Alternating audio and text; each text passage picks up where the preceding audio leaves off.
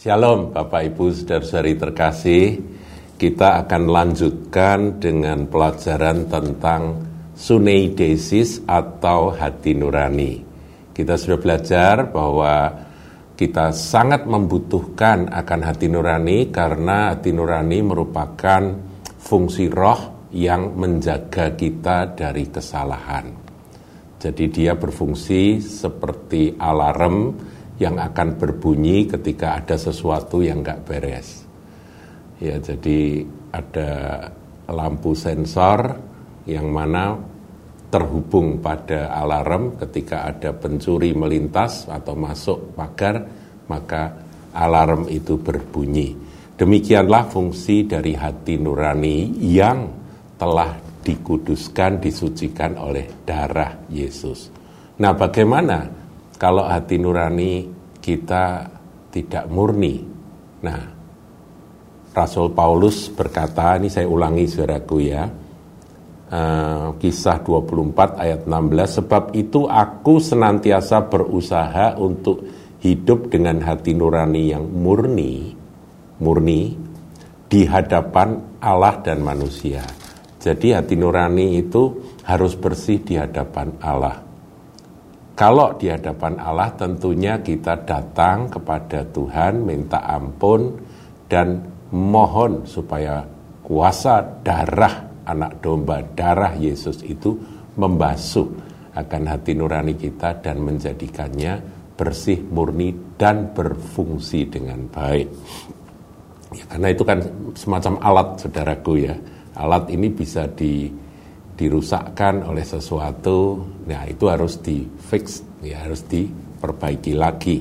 Hanya Tuhan yang bisa oleh kuasa darah Yesus.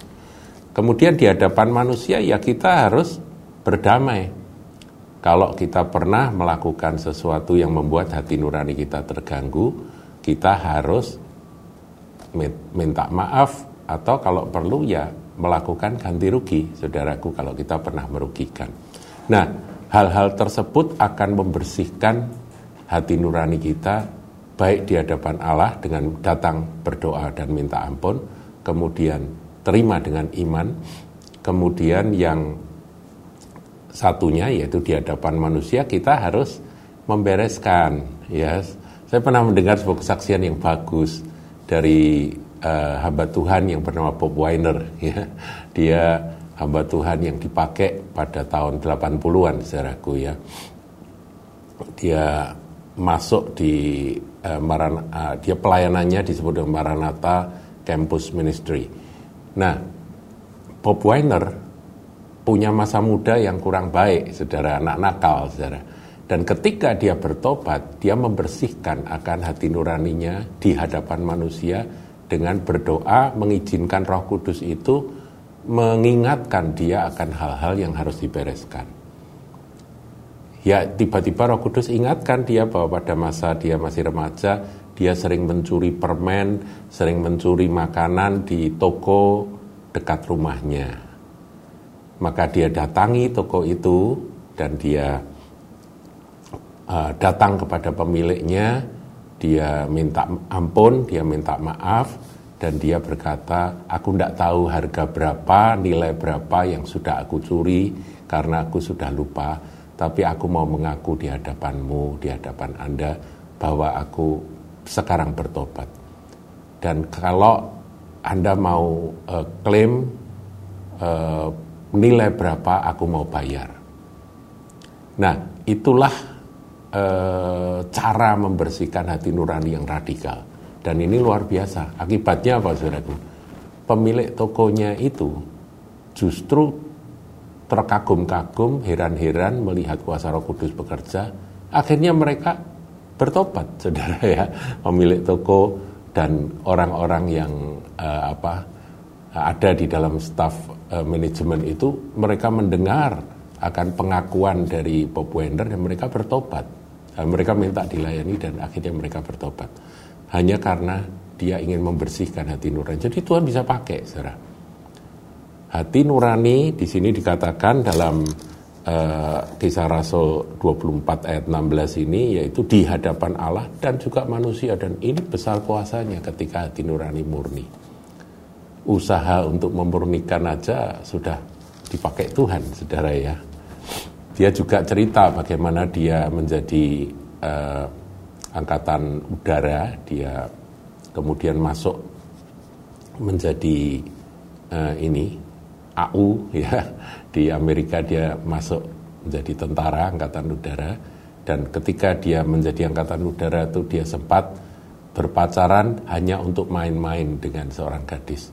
Dan itu pun ketika dia bertobat dia datang pada mantannya itu mantan pacar dan dia minta maaf, minta ampun. Nah, saudaraku yang begini-begini ini uh, besar kuasanya, ya. Pertobatan radikal ini besar kuasanya. Nah, hati nurani yang murni itu memang harus kita usahakan, ya. Paulus berkata berusaha untuk hidup dengan hati nurani murni. Tetapi iblis berusaha merusak hati nurani dari anak-anak Tuhan. Rusaknya hati nurani itu karena apa? Ada beberapa penyebab, saudara, atau bagai beberapa cara iblis untuk merusakkan hati nurani dari umat Tuhan. Eh, yang pertama dikatakan di dalam 1 Timotius 4 ayat 1 dan 2 saya bacakan saudara ini nasihat Paulus pada Timotius. Ya kemarin kita sudah bahas bagaimana ada yang sampai kandas karena iman itu kan seiring sejalan dengan hati nurani yang murni yang terjaga. Nah, di sini dikatakan di dalam 1 Timotius 4 ayat 1 dan 2, tetapi roh dengan tegas mengatakan bahwa di waktu-waktu kemudian ada orang-orang yang akan murtad. Murtad, saudaraku ya. Kita harus waspada dengan kata murtad ini. Lalu mengikuti roh-roh penyesat dan ajaran-ajaran setan. Ayat 2, oleh tipu daya pendusta-pendusta yang, nah ini pendusta-pendusta yang menyesatkan itu menjadi orang-orang yang menipu, dipakai iblis untuk menipu dan menyesatkan, mereka pendusta-pendusta yang hati nuraninya memakai cap mereka. Kata memakai cap mereka itu telah diselar dengan besi panas. Betul-betul cap itu dalam pengertian cap e, dari besi, cap besi yang dibakar kemudian di di apa diselarkan pada pada e, hati nurani orang-orang yang disesatkan ini. Saudaraku, kita kadang-kadang bingung ya kalau e, berbicara dengan orang-orang yang hati nuraninya sudah dikuasai oleh roh jahat. Bagi mereka membunuh itu halal gitu ya, malah malah mendapat upah gitu di kepada Tuhan mereka merasa bahwa itu e, berbuat bakti kepada Allah. Kok ada orang seperti itu? Saya pernah melihat sebuah video pendek yang mengerikan sekali uh, lebih baik tidak usah nonton ya. Tapi saya pada waktu itu sempat lihat dan saya sampai uh, apa merasa sangat ngeri. Yaitu anak umur sekitar 11 tahun yang uh, ketawa-ketawa di syuting begitu karena dia akan menyembelih seorang yang di akan dibunuh atau dihukum mati, saudaraku. Dan dalam video itu saya sempat lihat bagaimana anak itu ketawa-ketawa sambil menunjukkan pisau yang tajam itu. Ini anak loh saudaraku. Kemudian yang akan disembelih itu ditarik rambutnya, kemudian anak ini menyembelih. Seperti menyembelih ayam saudaraku. Anak, anak umur 11-12 tahun. Dan sebelum syuting pun dia ketawa-ketawa dan ngomong dalam bahasa bahasa mereka. Jadi inilah kerusakan hati nurani yang sangat parah sekali karena ajaran sesat, ajaran iblis. Nah, yang begini-begini ini, saudaraku, ya kita harus waspadai. Akan ada orang-orang yang hatinya diselar dengan besi panas dan mengenakan memakai cap atau sudah diselar hati nuraninya oleh oleh mereka, oleh iblis dan orang-orang inilah yang akan menjadi penyesat-penyesat yang akan memurtadkan banyak anak-anak Tuhan. Saudaraku, mestinya orang yang sudah dikuduskan oleh darah Yesus itu tahu bahwa berpoligami berkhianat dari dari istri yang sah yang satu-satunya itu adalah sesuatu yang yang menjijikkan, sesuatu dosa yang mengerikan. Bahwa kesetiaan itu melekat pada seorang milik Kristus. Kesetiaan pada istrinya. Tapi kenapa poligami bisa terjadi? Gitu ya. Dan ada orang yang bangga dengan poligami. Ya. Berapa waktu yang lalu saya sempat nonton di di ini apa di televisi di mana ada orang dengan bangganya berkata bahwa poligami itu uh, pahala gitu ya. Dan dia pun berkata bahwa saya punya anak perempuan, nanti anak perempuan saya indoktrinasi supaya mereka siap untuk dipoligami oleh suaminya. Dan anak laki-laki saya, saya sudah motivasi dan saya sudah arahkan untuk mereka beristri lebih dari satu karena itu uh, adalah ibadah katanya. Jadi yang begini-begini ini masuk kategori pengajaran yang sesat, saudara. Saya berbicara ini sebagai hamba Tuhan, pendeta Kristen, ya. Menurut firman Tuhan itu sesat. Jadi saudaraku, pengajaran sesat itu uh, membuat hati nurani rusak. Dan kalau sudah rusak begini memang butuh mujizat untuk bisa dipulihkan. Butuh kasih karunia dan mujizat. Seorang yang berpoligami sebelum Kristen saudaraku, kemudian dia datang bertobat pada pada Tuhan, pasti hati nuraninya akan dipulihkan dan dia pasti akan bertanya. Makanya ada pelajaran tentang poligami bagi yang sudah terlanjur poligami ya, saudara bisa cari itu di channel Kahal. Nah, yang begini ini contoh-contoh saudaraku ya, contoh-contoh. Kalau saya kan sudah tegaskan bahwa orang yang sebelum dalam Tuhan dia berpoligami ya back to the first wife, wife. Jadi kembali kepada istri yang pertama, istri masa mudamu. Nah, saudaraku, itulah aki, uh, penyebab dari kerusakan hati nurani, uh, ketidakmurnian atau kecemaran dari hati pencemaran hati nurani, yaitu dengan adanya pengajaran yang sesat. Kemudian yang kedua, ini yang lebih soft, tapi juga ternyata bisa mencemari hati nurani. Dan ini terjadi di antara kita, yaitu kebanggaan denominasi. Saudaraku jemaat kahal harus bangga dengan yang Tuhan berikan. Maksud saya begini, kalau kita ditetapkan menjadi jemaat kahal, segala kekurangan, segala kelebihan itu menjadi milik kita. Dan kita harus bersyukur dan ada kebanggaan. Ini milikku, ini gereja di mana Tuhan menaruh aku, menempatkan aku untuk masuk dalam keluarga tubuh Kristus gereja lokal ini. Kebanggaan. Tapi kalau kebanggaan itu kebablasan dan bahkan ada pendeta atau gembala sidang yang mengindoktrinasi seakan-akan bahwa gereja kita ini yang paling sempurna, gereja kita ini yang paling benar, gereja kita ini yang paling paling ya paling alkitabiah begitu ya. Sementara gereja-gereja lain itu ya cek-cek begitu ya. Nah kalau sampai se, se uh, kebanggaan itu kebablasan itu bisa merusak hati nurani. Prakteknya begini saudaraku. Firman Tuhan kan tegas katakan, apa yang kau ingin orang lain lakukan padamu, lakukanlah itu. Ya kan? Jadi etika Kristen itu kan sangat sederhana. Kalau engkau ingin orang perbuat padamu, lakukan itu pada orang lain. Kalau engkau tidak ingin orang lakukan itu padamu, ya jangan lakukan pada orang lain. Kan begitu, saudara. Dan ini sebetulnya kan bukan hanya uh, Kristen ya, Golden Rule ini kan bukan hanya ada di Kristen. Kalau ini kita ajarkan kepada orang-orang yang di luar Kristen pun mereka menerima dan berkata, wah benar itu benar. Karena memang sangat sederhana.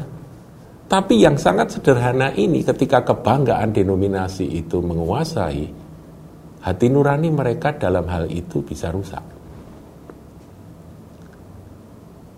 Ngajak jemaat dari gereja lain, aktivis dari gereja lain, tokoh yang sangat berperan dari gereja tersebut dibujuk, dirayu, dan akhirnya ditarik dengan berbagai daya tarik kelebihan-kelebihan dari gereja lokalnya. Nah, yang begini ini, saudaraku, sebetulnya merupakan bagian dari kerusakan hati nurani. Saya mengajarkan ini uh, supaya jemaat kahal tidak melakukan yang seperti itu. Saya berapa kali, saudaraku, membimbing akan anggota gereja lain yang masuk ke ke kahal dan saya tahu dia sedang bermasalah, maka dibina, di, di, di nasihati, dirangkul, tapi nggak usah nggak usah masuk ke ke kahal, karena saya tahu dia bagian dari gereja lain. Dia adalah uh, anggota keluarga dari gereja lain. Tapi karena kita tubuh Kristus universal, ya kita layani sebagai sahabat, kita layani sampai waktunya dia sudah pulih, kita dorong kembali dan dia mau kembali. Dan itu saya kami lakukan. Bukan berarti bahwa perpindahan jemaat itu tidak dimungkinkan. Oh sangat mungkin saudaraku. Dari kahal pindah ke gereja lain, kalau memang itu ketetapan Tuhan, kita relakan, kita doakan, kita berkati. Karena apa? Karena jemaat kan bukan punyanya gembala sidang, bukan. Itu punyanya gembala agung, punyanya Yesus. Kalau dia memang ditetapkan untuk berpindah ke gereja lain menjadi anggota jemaat gereja lain monggo silahkan demikian dari gereja lain yang memang sudah tidak bisa nyaman lagi kemudian pindah masuk ke gereja kahal silahkan tetapi bukan dengan kesengajaan kita um, me, apa itu mengusahakan akan tidak peduli dari gereja mana pun, sedot saja, tarik saja, gitu ya. Di sini lebih bagus, yang lain itu tidak bagus atau kurang bagus. Saudaraku, di sinilah hati nurani yang menurut saya sudah tidak bekerja. Hati nuraninya tidak bekerja. Bagaimana kalau kamu diperlakukan seperti itu? Gitu ya. Eh, saya pernah ketika ada di Banjarmasin melayani sebuah gereja, saudara, hamba Tuhannya orang sederhana, tapi orang yang sangat cinta Tuhan dan takut Tuhan dan sangat lembut. Ketika kota Banjarmasin pada waktu itu dimasuki oleh satu denominasi yang punya kelebihan banyak, maka eh, hampir separuh dari jemaat yang digembalakan dan dirintis dengan susah payah selama bertahun-tahun oleh hamba Tuhan ini tersedot saudaraku. Separuh. Sehingga hamba Tuhan ini stres berat. Tapi saya eh, angkat topi saudaraku ya terhadap hamba Tuhan ini karena dia punya sikap yang benar. Dia berkata bahwa semua milik Tuhan kalau memang di sana bisa bertumbuh lebih baik ya saya relakan. Wah dia ngomong gitu tapi kan hatinya berat. Saya sesama gembala kan saya juga merasakan apa yang dia rasakan. Uh, kemudian dia cerita, tapi sekarang sudah berubah kok Pak. Berubah gimana? Ya 50 persen, 60 persen dari mereka-mereka yang pindah itu sekarang sudah kembali. Oh puji Tuhan saya bilang gitu. Berarti itu seleksi dari Tuhan ya Pak ya. Iya saya nilai begitu. Saya anggap demikian. Saudaraku, uh, hati nurani. Hati nurani, sekali lagi hati nurani. Itu jangan sampai rusak. Dalam pengambilan keputusan apa pun. Izinkan hati nurani Anda yang sudah dikuduskan oleh darah anak domba darah Yesus itu memimpin setiap keputusan, setiap perjalanan dan setiap kegiatan yang kita lakukan. Ya, jadi saya kira saya uh, kasih renungan enteng ya saudaraku ya kali ini uh, dua hal saja. Yang pertama yaitu ajaran yang benar-benar sesat dan yang satunya kebanggaan yang berlebih-lebihan terhadap kelompok atau denominasi bisa merusak hati nurani sehingga melakukan hal-hal yang sebetulnya nggak benar, tapi mereka anggap itu benar. Tuhan Yesus berkati.